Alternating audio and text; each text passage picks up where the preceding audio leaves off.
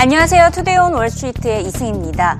최근 시장 약세도 이어지고 있는 데다가 디플레이션에 대한 위기감까지 고조되자 이번 달 종료되기로 예정된 연준의 양적 완화 정책이 막상 연기될 것이라는 전망이 계속해서 나오고 있습니다. 기준금리 인상 시기도 내년 중반에서 하반기로 연기될 것이라는 전망까지 나오고 있는데요. 먼저 존 윌리엄스 샌프란시스코 연준 총재가 제4차 양적 완화 정책이 필요하다고 며칠 전에 발언을 한 데에 더해서 이번에는 제임스 블라드 세인트루이스 연준 총재가 양적 완화 정책 확대 필요성을 언급했습니다. 흥미로운 점은 블라드 총재는 지금까지 조기 금리 인상을 주장하던 매파적인 성향을 띄었던 위원인데요. 이에 따라 월가에서는 이번 블라드 총재의 비둘기파적인 발언이 매우 충격적이라고 반응을 하고 있습니다.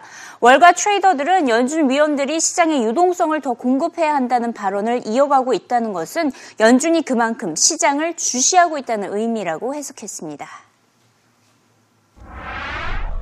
Comments are absolutely stunning because you have to break it down and think about the motivation of it is that he can only be motivated by the fact that stock prices were going down because the economic picture is still relatively good. So he's kind of giving a wink to the market saying, yeah, yeah, we're watching, we got your back. So rates can rally a little bit if we believe that stocks are going to be calm right now. And I think he accomplished his goal in the short term. 국제유가는 소폭 상승했습니다. 하지만 펀더멘털적인 요인이 아니라 최근 급락세에 따른 반발 매수세로 인해서 상승세이긴 하지만 단기적인 현상에 그칠 것이라는 전망이 지배적입니다. 즉 추가 하락 가능성 충분히 많이 남았다라고 보시면 되겠고요. 국제유가가 배럴당 80달러 밑으로 떨어지게 된다면 전 세계 석유 생산량의 3%는 수익 감소로 인해서 타격을 받게 되는 것으로 분석이 되고 있습니다. 하지만 사우디아라비아는 계속해서 공급량을 늘릴 것이다라는 입장을 고수하고 있죠. 80달러 밑으로 떨어지는 것까지 용인할 것으로 보입니다. 전 세계적으로 생산가가 매우 저렴하기 때문이라고 설명을 하고 있는데요. 수익성 창출을 파악할 수 있는 국가별 생산가를 비교해 보도록 하겠습니다. 원유 생산가 일단 캐나다가 제일 비쌉니다. 100달러가 지출이 되고 있고요. 미국의 경우에는 80달러, 베네수엘라 30달러, 보시다시피 사우디아라비아 생산가 10달러 에 불과합니다. 미국은 어, 중동에 비해서 생산하는데 8배가 더 들고 있는 것을 알 수가 있죠. 다시 말해서 사우디아라비아를 비롯한 중동 국가들은 국제유가가 80달러 밑으로 떨어져도 충분히 수익성을 창출 가능한 상황입니다. 이에 따라 오펙 국가들이 감산이 아닌 증산 계획을 내놓으면서 가격 경쟁, 가격 경쟁에 계속해서 나서고 있는 것이고요. 이렇게 트레이더들은 바닥권 형성에 가까워져 줄어들었음을 진단을 하고 있지만 전 세계적으로 생산은 계속 늘어날 것으로 전망하고 있습니다. I think for the time being, we're sort of at the bottom. I mean, the big fundamental issue is that the only buyer of crude in the world is a refinery. Refinery demand for crude is way down because refineries around the world are in maintenance. Demand for crude right now is about 2.7 million barrels a day below what it was in the month of August. In the next six weeks, these refineries, whether they're in the U.S. or China or the Middle East, are coming back into the market. Demand for crude is going to likely rise by 3 million barrels of oil a day. I would not be surprised if we're going to see a bump up in the price range of Brent and WTI as a result. Officials from the kingdom have made it clear that uh, they think that at prices under $90 a barrel, U.S. shale production begins to slide. We did an analysis that we published today that indicates that even if the price of, of WTI were at 70, the U.S. would still be increasing crude production, if not by a million barrels a day per year, then maybe 750,000 barrels a day per year. I think if the Middle East guys have this in mind, they're going to be surprised by the, the kind of uh, gritty robustness of the U.S. production. 잭복은 현재 주식시장이 버블이 아니라고 진단했습니다. 시장 멀티플 19배가 적정 수준인데 현재 15배로 거래가 되고 있기 때문에 버블이 아니라고 진단을 했고요. 2000년도 IT 버블 당시에 비교를 해보면 당시에 35배였기 때문에 거품이 그때는 가득 끼었다고 볼 수가 있겠지만 지금은 버블이 아니라서 추가 수익률 6% 창출이 가능하다고 진단했습니다. 다시 말해서 지금의 단기적 약세장 이후에 반등장이 올 것이라고 확신을 했는데요. 현재 장세에서 패닉하지 말고 머물 것을 조언했습니다. We're, we're not in a bad place. Uh, you know, it's not cheap. Uh, there are two ways of looking at earnings, at least I use two ways. One is if you look at past reported earnings after all the write offs, the market's selling about 19 times earnings. And if you look at forward operating earnings, uh, the market is selling at about 15 times earnings. I think the preview, the 19 times, is a more ap- accurate representation. But those aren't inflated numbers like we had back in 2000. It was 35 times earnings then, and that is a bubble. This is not a bubble. So, what is a rational expectation? Well, today this, the yield on stocks is about 2%, a little bit above that now with this decline. I think we can expect about a 5% earnings growth. That's probably a little optimistic after the earnings growth we've had. And that would give you a 7% investment return on stocks. I think it's possible, I think it's highly unlikely that the multiplier, the price earnings multiple, will go up from the, these levels. I think it's more likely it might ease downward. So if we took a percentage point off that, you'd be looking at a 6% return on stocks over the next decade. 월가의 주요 투자 기관들도 앞서 잭보글처럼 연말 S&P 목표가 전혀 수정하지 않고 낙관론을 유지하고 있습니다. 기존에 제시했던 높은 목표가 그대로 유지하고 있는데요. 현재 월가에서는 S&P 연말 목표가로 1850에서 2050선까지 제시를 하고 있습니다. 이번 10월장의 변동장세 이후로 11월과 12월 랠리 전망에 힘이 실리고 있는 것인데요. 기업들의 실적도 양호하게 이어지고 있기 때문에 악재가 나중에 사라지고 펀더멘털이 자리를 잡게 된다면 시장 시장이 반등할 것이라는 전망입니다.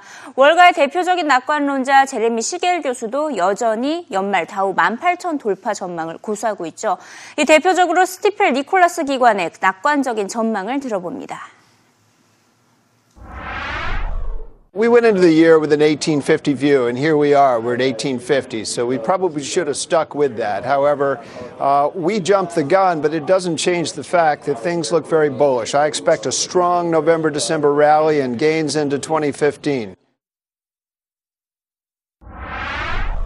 일단 랠리 전망은 쏟아지고 있지만 현재 시장은 계속해서 짓눌려 있는 상황입니다. 시장을 짓눌리고 있는 또 다른 원인 바로 에볼라 바이러스 공포감을 빼놓을 수가 없겠죠. 정부가 에볼라 바이러스 사태 통제에 나서야 하는 상황인데 오바마 대통령은 이 바이러스 대책 마련에 현재 나서고 있는 상황입니다. 일단 병원의 치료 체계에 대해서 안심이 나올 때까지는 시장의 충격은 이어질 것이라는 전망입니다. 최근 기업들의 실적 호조가 많이 전해지고 있지만 시장의 전혀 반영되지 않고 있죠. 그 원인으로는 바로 에볼라 바이러스에 대한 공포심 때문이라고 CNBC는 분석했습니다. 지난 2009년과 2003년에 전 세계를 휩쓸었던 신종플루와 사스 사태 기억나시나요? 그때 당시에도 소비 심리가 위축되고 관광업계가 큰 피해를 입은 바가 있었는데요.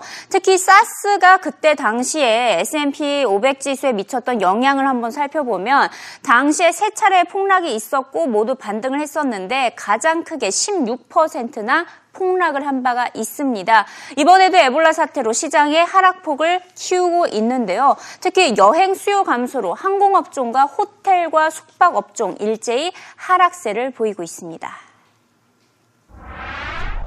Well, it's hard to say there's more risk adverse people, you know, than others. I think some of the discretionary people may say, let's put that trip off till next week or next month.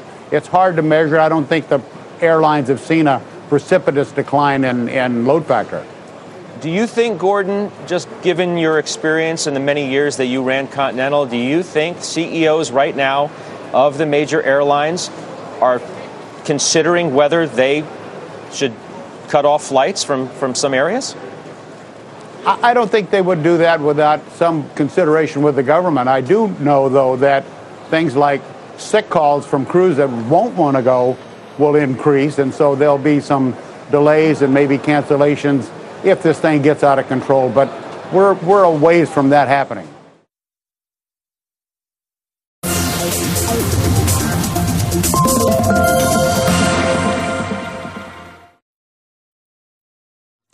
현재 이 시각 CNBC 헤드라인을 살펴보도록 하겠습니다. 우선 첫 번째 소식으로는 역시나 또 국제유가와 관련된 소식인데요. 앞서 짚어봤다시피 오펙 국가들 계속 원유 증산에 나서고 국제유가 하락세 이어지고 있습니다. 결국 이는 미국의 국제 원유 시장에 타격을 줄 수밖에 없다라고 CNBC는 분석 기사를 전하고 있고요. 뒤에 이어서 시장과 관련된 흥미로운 분석이 제시가 됐습니다. 알리바바의 상장이 뉴욕 증시가 최고가를 형성했던 당일과 일치를 합니다. 상장 이후에 뉴욕 증시가 조금씩 빠지기 시작해서 현재 약세장에 진입해 있는 상태죠. CNBC는 그래서 항상 대형 IPO가 최고가 경신 이후 하락장을 예고한다고 분석을 했습니다. 지난 2000년대 AT&T가 상장했을 당시와 또 2008년에 비자가 상장했을 모두 뉴욕 증시가 최고가를 경신한 바가 있는데 이렇게 대규모 상장 이후에 주가가 일제히 하락장을 보였다라고 CNBC가 새롭게 분석을 했습니다. 그래프를 보시면 더 쉽게 이해가 되는데요. 여기 보시다시피 이때가 9월 19일이 알리바바가 상장됐을 당시인 동시에 S&P 500 지수가 최고가를 경신했던 시점입니다. 그때 이후에 보시다시피 알리바바 초록선과 S&P 500 빨간선이 거의 동일한 흐름을 보이면서 하락장을 형성한 것을 확인할 수가 있지만 파란선 보시면 공포지수라고 불리는 변동성 지수는 급 급등, 거의 110% 가까이 급등한 것을 알 수가 있습니다. 즉 다시 말해서 CNBC는 앞으로 대형 IPO 소식이 있다면 그 뒤에 하락장이 찾아온다라는 것을 염두에 둘 필요가 있다고 조언을 하고 있습니다. 오늘 시장에 새로운 소식이 전해졌었죠. 애플이 신제품을 공개했는데 그렇게 큰 이슈가 되지는 못했습니다. 하지만 어떤 제품을 출시를 했는지 또 시장의 반응은 어떻는지 CNBC가 분석을 하고 있는데요. 애플이 일단 세상에서 가장 얇은 태블릿 PC 아이패드 에어 2를 공개했습니다. 두께가 6.1mm로 기존 아이패드 에어보다 약 18% 가까이 더 얇아졌다고 하고요. 또 애플은 이에 더해서 아이패드 미니 3도 함께 선보였는데 Touch ID만 탑재된 것이 새로웠고 그 외에는 미니 아이패드 2와 똑같았다라고 평가를 하고 있습니다. 이에 더해서 27인치 고해상도인 레티나 아이맥도 소개를 했습니다.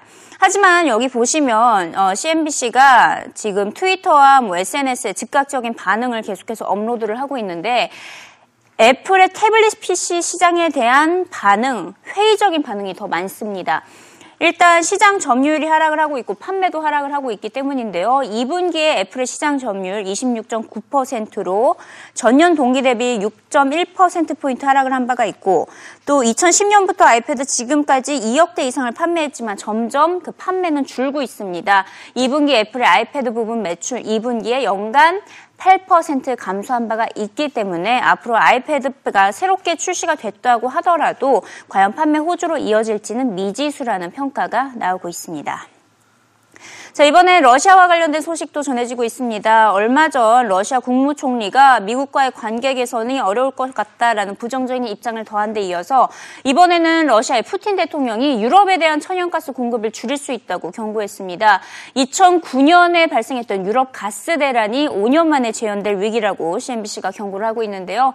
이미 우크라이나를 대상으로는 가스 공급을 무기한 중단을 했었죠. 이에 따라서 우크라이나는 혹한을 이겨내야 하는 상황인데 러시아 몰 몰래 동유럽 같은 이 다른 국가들로부터 러시아산 가스를 우회적으로 공급을 받아왔습니다. 하지만 러시아가 이제 이를 가만히 두고 볼 수 없다며 유럽이 계속 우크라이나에 대해서 가스 지원을 하게 나선다면 유럽에 대한 공급마저 줄이겠다고 협박을 한 것입니다. 최근 러시아에서 미국과 유럽에 대한 협박성 메시지가 계속해서 전해지고 있는 것을 확인할 수가 있습니다.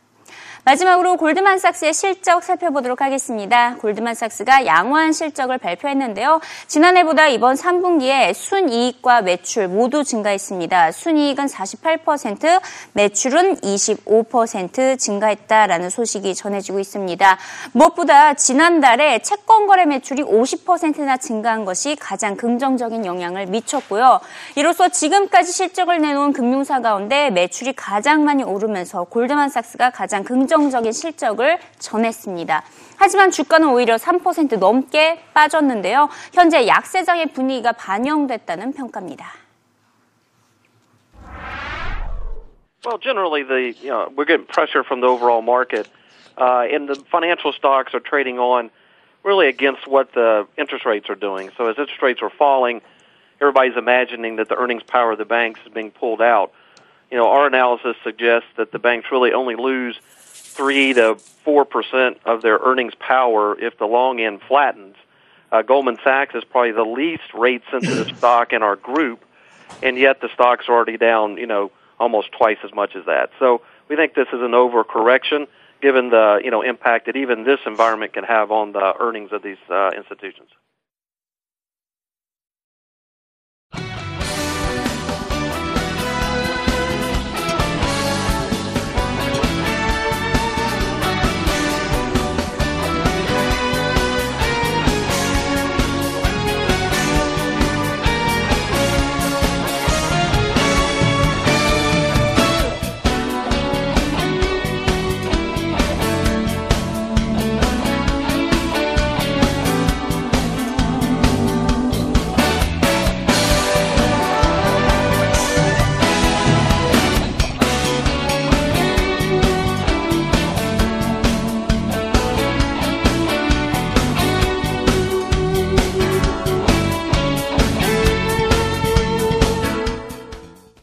네, 이어서 오늘 나온 주요 해외 기업들의 뉴스 살펴보겠습니다. 오늘 실적을 발표한 골드만삭스가 특히 주식을 제외한 트레이딩 매출이 큰 폭으로 늘어난 것이 주효를 했죠.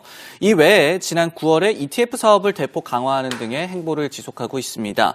오늘은 인덱스 IQ라는 이 헤지펀드 운영과 상품, 부동산 등 다섯 개 업종의 ETF 전문 업체의 인수 논의에 들어갔다는 소식까지 나와 있습니다. 다음 소식입니다. 미국 중간 선거를 앞두고 구글이 이 미국 정치권에 대한 기부 의 규모에서 골드만삭스를 넘어섰다고 파이낸셜 타임즈가 보도했습니다. 파이낸셜 타임즈는 이제 이 미국 IT 업계의 정부 정책에 대한 영향력이 더 커지고 있다는 증거라고 분석했는데요. 구글의 정치활동위원회인 네펙은 올해 143만 달러의 정치 자금을 기부해서 골드만삭스의 140만 달러를 넘어섰습니다. 이는 4년 전의 중간 선거 때 골드만의 기부액의 3분의 1에 불과했던 것을 비한다면 상당히 급변한 상황이라고 볼 수가 있겠습니다.